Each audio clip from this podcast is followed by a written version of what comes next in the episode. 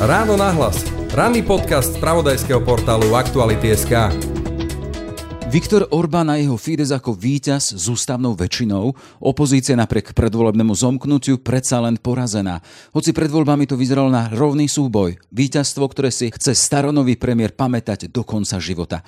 Prečo a kam dovedie Maďarsko, ktoré je členom Európskej únie, náš partner z V4 a bezprostredný sused z juhu? Téma pre Gregora Martina Papučeka, celoživotného budapešťanského spravodajcu pre náš rozhlas a televíziu. Viktor Orbán, on nediskutuje, on dáva vyhlásenia. Je útorok 5. apríl, počúvate podcast Ráno na hlas. Moje meno je Jaroslav Barborák. Počúvate podcast Ráno na hlas.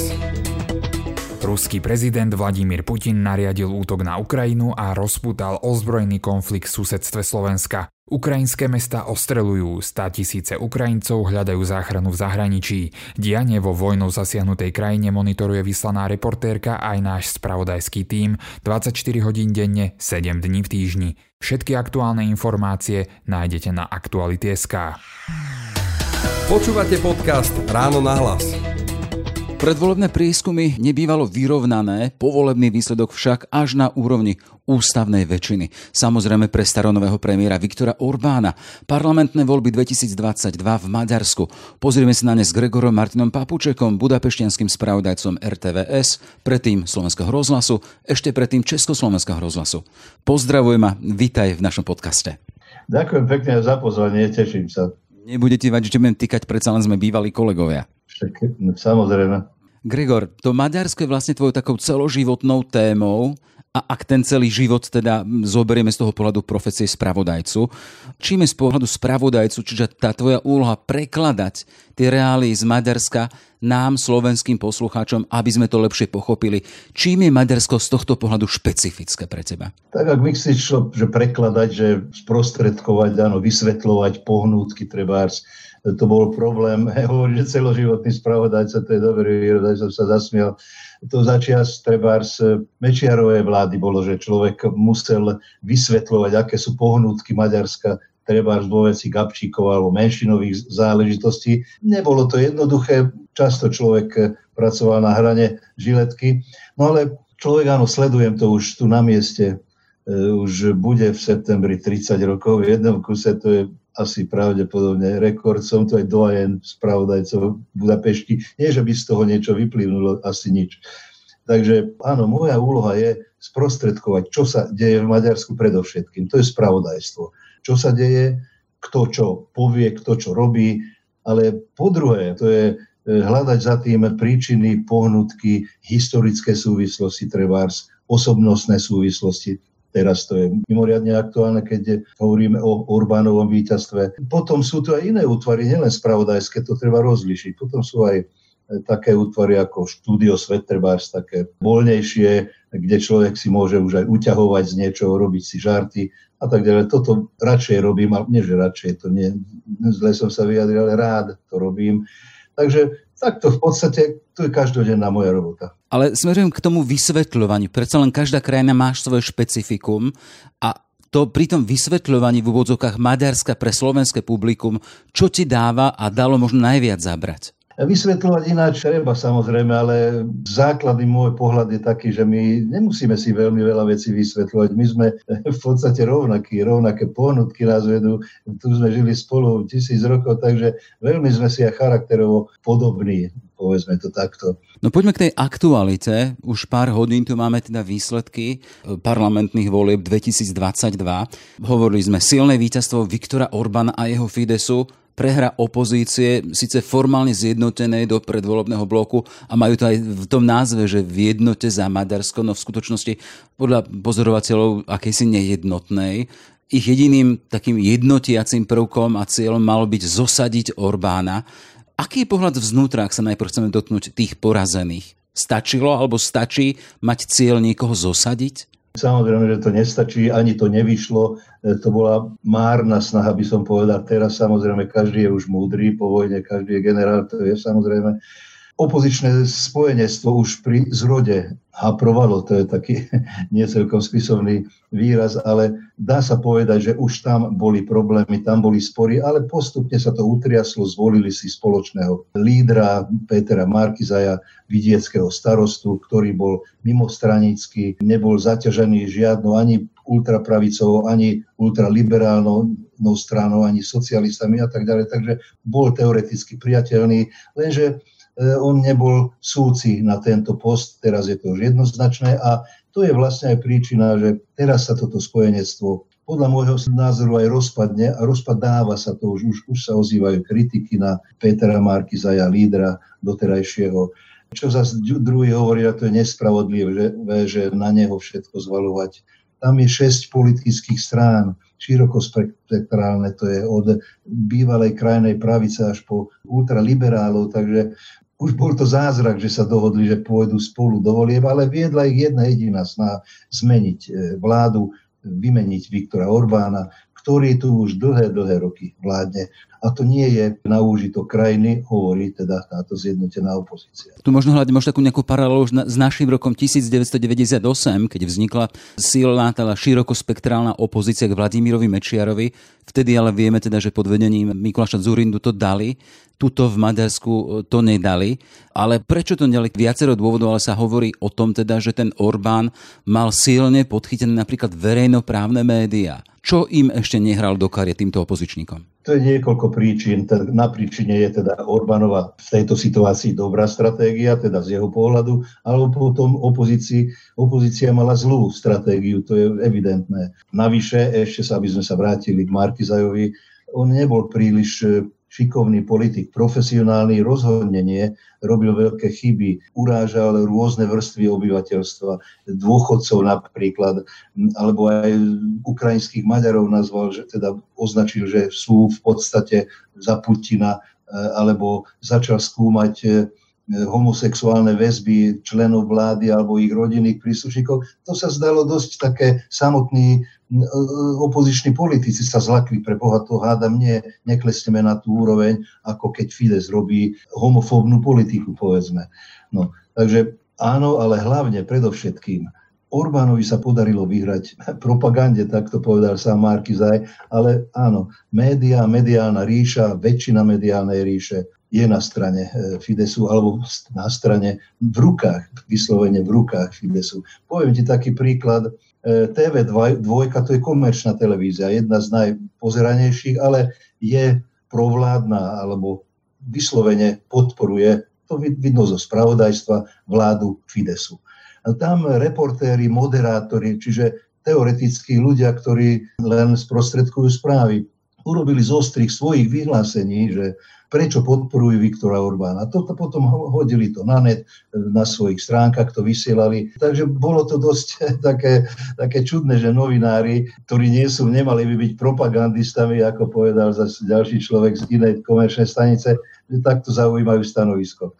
Slovom, verejnoprávne médiá, to je podľa môjho názoru závažné a kľúčové, komerčné, teoreticky nech si robia, čo chcú, ale verejnoprávne by nemali. No a verejnoprávne médiá, nebojím sa povedať, že slúžili tejto vláde Viktora Orbána. Do nich sa nedostal žiaden opozičný politik 4 roky, myslím na normálnu diskusiu do štúdia pozvaný, že poďme si podiskutovať, poveste, čo si o tom či o onom myslíte. Nie. Jediné bola to divne senzácia. V predvolebnom období Mark, Peter Markizaj dostal 5 minút v, vo verejnoprávnej televízii, ale to v rámci povinnej jazdy, v rámci volebných reklám. Takže 5 minút bol Markizaj na verejnoprávnej televízii a to bola celomaďarská senzácia. No, inak, inak sa tam nedostal len ako človek kritizovaný, len ako, že čo povedal, ako sa mu vysmievali, ale to, to keď niektomu to, niekomu to rozprávam, sa im mu to veriť nechce, že je to možné. Od rána do večera ja počúvam už aj z takej profesionálnej únutosti. Rádio ráno, oni majú takú publicistickú reláciu, verejnoprávna hlavná stanica, 3 hodiny ráno, tam jednostaj, tam pranierovali opozíciu, nie že vládu, opozíciu. V televízii to potom opakovali celý deň a, tak, a takto plynulo dlhé, dlhé mesiace pred voľbami, ešte aj vo volebný deň. Takže takto bolo pomerne ľahké vyhrať, eh, lebo ľudia väčšinou, alebo aspoň väčšina ľudí, teda nemá iný zdroj informácií, len verejnoprávnu televíziu a rozhlas, najmä na a za toto je samotný Viktor Orbán aj zo strany napríklad Európskej únie kritizovaný. Ako si spomínal, má v rukách verejnoprávne médiá. Len na kratučko, tie voľby zaznamenali prípady korešpondenčných hlasov na smetisku, či zvážanie podporovateľ Fidesu gurnám autobusmi, na to upozornila práve opozícia. Môžu tieto prípady ešte nejakým spôsobom zasiahnuť do výsledku, alebo je to definitívne? Určite nie. To sú také, nehovorím, že drobnosti, ale nepodstatné, početne nepodstatné záležitosti, alebo podozrivé, treba to vyšetriť a vyšetrí sa to tak, že v podstate nič sa nestalo. Tie volebné hárky, ktoré našli v Sedmohradsku, to tiež, že bolo úplne ináč. Proste dá sa to, dá sa to vysvetliť tak, či ona, ako sa ti to hodí, ako ti to vyhovuje a najmä kto vedie to vyšetrovanie, to je tiež sa tak dá. Ale aj dneska našli napríklad celú bedňu s odovzdanými hárkami, neotvorenú, a zist, ale potom ale úrad, nejak, volebný úrad povedal, že to je nerelevantné, to, to, by, to by neovplyvnilo tak či tak volebné výsledky. Takže takéto veci sa stávajú, ale to gro, ten hlavný ťah bol ten, že Orbán vysoko, vysoko vyhral vyššie ako vlastne pred 4 rokmi a vďaka tomu môže v podstate už piatýkrát zasadnúť do premiérskeho kresla a zase bol štvrtýkrát, lebo bol tam jedno obdobie, e, si spomínal ten 98. rok, 98, 2002 už bol raz premiér a potom tie voľby prehral, vtedy prišiel Medeši a potom Ďurčáňové obdobie, až potom v roku 2010 sa Orbán vrátil k moci a odvtedy v jednom kuse vládne a teraz už teda za sebou štvrté obdobie, to je pomerne raritné v celej Európe. Naviac je tu tá ústavná väčšina, tri štvrtiny parlamentu sú jeho. E, chcem sa spýtať, už si spomínal tú vec, že má v rukách verejnoprávne médiá, najmä verejnoprávne médiá, spomínal si aj podporu zo strany komerčných. Chcem sa spýtať, ale čo okrem tohto mu voľby vyhralo? Jo, samozrejme, boli aj iné veci. No pred, v závere to bola vojna na Ukrajine, ale ešte predtým, aby sme boli teda korektní, poďme rad radom, ak o tom takto podrobne hovoríme. Orbán, hovorí sa to jednoducho, že rozdával peniaze. Áno, zrušil dane napríklad mladým ľuďom do 25 rokov, nemusia platiť žiadne dane. Áno, od, od tohto februára. Zaviedol daňové úlavy pre rodiny s malými deťmi. Tiež musia platiť len čiastku riadnych daní e, z príjmov. E, zaviedol 13. dôchodok, ale v celej šírke, plus 80 tisíc forint, to je dobrých 200 eur, e, penzínu prémiu pre dôchodcov. Rôzne výhody na výstavbu, rekonštrukciu bytov, výhodné úvery, ktoré naozaj možno splácať zvýhodnený, za zvýhodnených úrokov. E, proste dával tie peniaze a spomeňme si, zavádzal, za, v Maďarsku zaviedli aj zmrazovanie cien niektorých druhov potravín, alebo aj pohonných látok. Celé okolie sem chodí stále dodnes tankovať. Takže to boli také opatrenia, ktoré nechali vo vreckách ľudí, ako sa hovorí, pomerne veľa peňazí. To je jedna vec. Ale na záver, nehovorím, že ako na pomoc, ale prišla tá vojna na Ukrajine, putinovská agresia, ale Orbán to vyostril tak, že lavica, teda opozícia, zjednotená opozícia, ktorá je na strane Ukrajiny, podporuje Zelenského, čiže Zelenský zasa chce, aby Maďarsko posielalo zbrane, aby sa, ako Orbán hovorí, Maďarsko zapojilo priamo do vojny, tak Orbán to teda, to teda nepovolím Zelenský spolu s maďarskou lavicou chcú zatiahnuť krajinu do vojny. To teda nie vojna alebo mier. A toto bude hlavná otázka vo voľbách. No povedz, povedz teraz, že čo by si ty volil, keby si mal teda skutočnú, nie takto vymyslenú, ale skutočnú voľbu, že teda máš ísť bojovať a ľudia normálne na, na dedinách hovorili, že ja sa bojím, nechcem ísť eh, bojovať, nechcem, aby som narukoval. No a tak to bolo až fatálne. Tá, tá, tá propaganda bola naozaj silná. Takže položím ti otázku, čo chceš, vojnu alebo mier? No samozrejme, že mier. No a ja som mier, hovoril Orbán, ja ti garantujem bezpečnosť a mier. Takže toto bolo, bolo, bolo v závere kampane. Odborník by povedal, že geniálny ťah, ale samozrejme to je z toho hľadiska víťazstva, ale z hľadiska morálnych zásad asi menej. Tu hovoríme o politickom a predvolovnom marketingu, ale otázka, kto ho zaplatí nakoľko rokov dopredu bude mať, a či už jeho režim, alebo tie nasledujúce peniaze na to, aby toto, tieto slúby, tieto kúpené hlasy dokázali udržať? No tak to je veľká otázka. Ekonómovia seriózne hovoria, že tieto opatrenia, ktoré som aj spomínal, tie úlavy, tie cenové obmedzenia, cenové čapice, ako sa tiež hovorí, to nie sú prírodzené, nie sú normálne ekonomické opatrenia. Niekto si to vypije, a kto iný ako e, obyvateľia, ľudia. E, ale to bude až neskôr. Teraz boli voľby, do volieb to bolo treba riešiť. Nebolo to dobré obdobie predvolebné, nebolo to dobré obdobie na rozumné rozhodnutia. Treba aj v otázke vojny alebo cien alebo čohokoľvek. Tá veľká hospodárska kríza tu je na krku aj v Maďarsku. Všetko zdražie. Takže okrem aj tých čo, e, tovarov, ktoré nie sú zastropnené. Slovom, aj tu bude treba rozmýšľať, ako ďalej. A to bude teda veľ, to bude pasca vlastne pred nasledujúcu Orbánovú vládu, kadiaľ a kam sa vybrať, odkiaľ zobrať tie peniaze. Zatiaľ hovoria, že sú peniaze a teraz pramene vysychajú aj z Európskej únie, teda vyzerá to tak aspoň, že z Európskej únie toľko peňazí nebude chodiť, hoci to, to ešte dlhý proces. Takže áno, čakajú aj na takúto úspešnú vládu, ktorá tak vysoko vyhrala, bude mať takú vysokú podporu v parlamente, ťažké obdobie. Reakcie na Orbánov víťazstvo, jedna z nich, teda podpredseda Európskeho parlamentu Slovak Šimečka hovorí, je to prehra pre Maďarsko, je to prehra pre Európsku úniu, aj pre Slovensko do kontrastu dajme teda tie volebné výsledky, ktoré sú v Maďarsku. A keď si všimneme tú volebnú mapu samotného Maďarska, máme tam celú krajinu v jednej farbe, vo farbe Orbána a potom hlavné mesto vo farbe opozície. O čom to hovorí teda, že hlavné mesto versus, versus zvyšok? Dalo by sa to povedať aj takto to vyostriť, áno, ale dá sa, musím poznamenať v zátvorkách, že aj hlavné mesto bolo silnejšie opozičné pred 4 rokmi ako teraz. Takže opozícia je v hlavnom meste dokonca vo svojej bašte e, stratila zo svojho vplyvu, ale áno, platí to. Celé Maďarsko je oranžové, hlavné mesto je modré a ešte dve také modré bodky na juhu Maďarska, ale Budapešť je vyslovene opozičná, však má opozičného primátora. V roku 2019 boli komunálne voľby, vtedy vlastne prvýkrát vznikla aj myšlienka spojiť opozíciu. Keď sa podarilo v Budapešti, prečo by sa to nemohlo podariť aj celoštátne? No nepodarilo sa, to je úplne iná situácia. E, ale vláda bola v neustálom spore s hlavným mestom, čo je čudná figúra, lebo však hlavné mesto nemôže byť bez vlády, ale aj vláda má svoje hlavné mesto. Proste priškrtili výdavky, podpory pre hlavné mesto, rôzne príspevky. Takže hlavné mesto má finančné problémy väčšie, ako keby bolo tiež fidesácké. Takže áno, krajina je rozdelená hlavné mesto versus vidiek.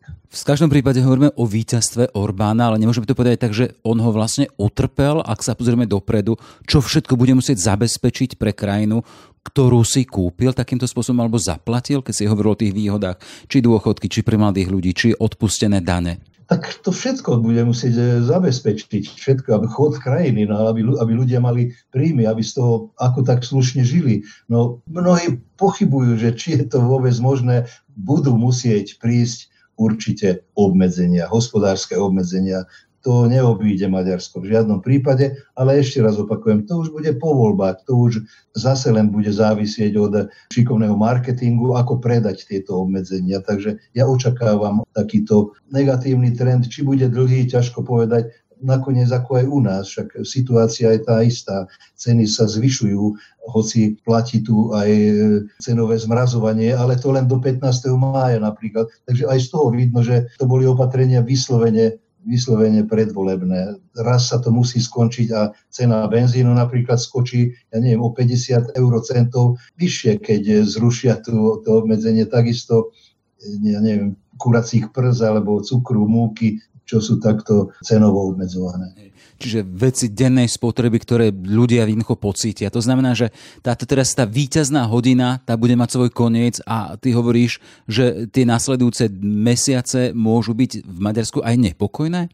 Nepokojné, ak myslíš nepokoje, teda pouličné, tak to pravdepodobne nie. Tie neboli príliš charakteristické ani teraz. No, opozícia zorganizovala málo protivládnych demonstrácií a keď aj, tak tam bolo 10 tisíc, 20 tisíc ľudí, pričom samotná vláda alebo na podporu vlády zorganizovali to tiež nikde v Európe neexistuje pol miliónovú demonstráciu pochod po Budapešti, pol milióna ľudí kričí, že nech žije vláda. No tak to je, to je by som povedal nonsens, ale v Maďarsku je to špecialita, nebol to prvý prípad. Takže vláda má tú podporu reálnu, nie len teraz už v parlamente, ale aj reálnu medzi, medzi ľuďmi. Ľudia túto vládu podporujú. Či rozumovo to neviem, ale emotívne určite. Takže veria to je kľúčové slovo, veria tejto vláde. Možno to skúškou takouto... Takouto skúškou... Áno, mám nahraté jemu osobne. Takouto reálnou skúškou môže byť, hovoríš, ako tý maj, keď skončia niektoré opatrenia.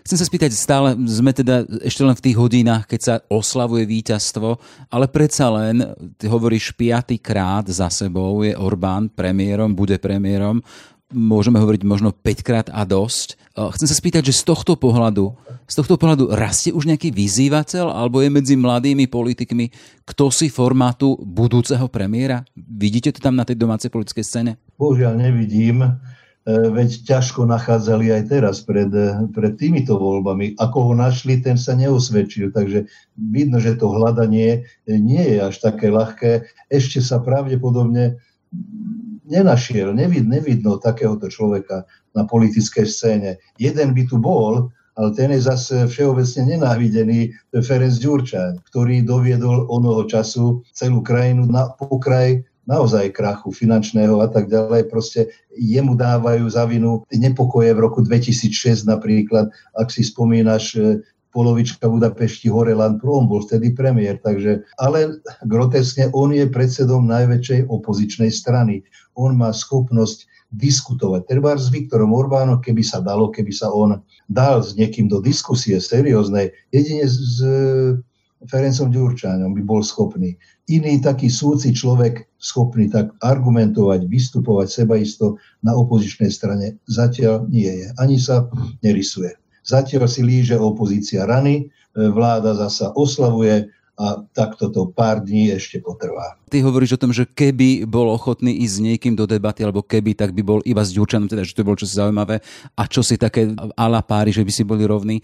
Ale to je zaujímavé, že v Maďarsku vlastne tie predvolebné diskusie, ako ich poznáme u nás zo Slovenska, nie sú média. Neboli, nie sú. Viktor Orbán, on nediskutuje, on dáva vyhlásenia, tak to by som povedal. To je jeho spôsob komunikácie.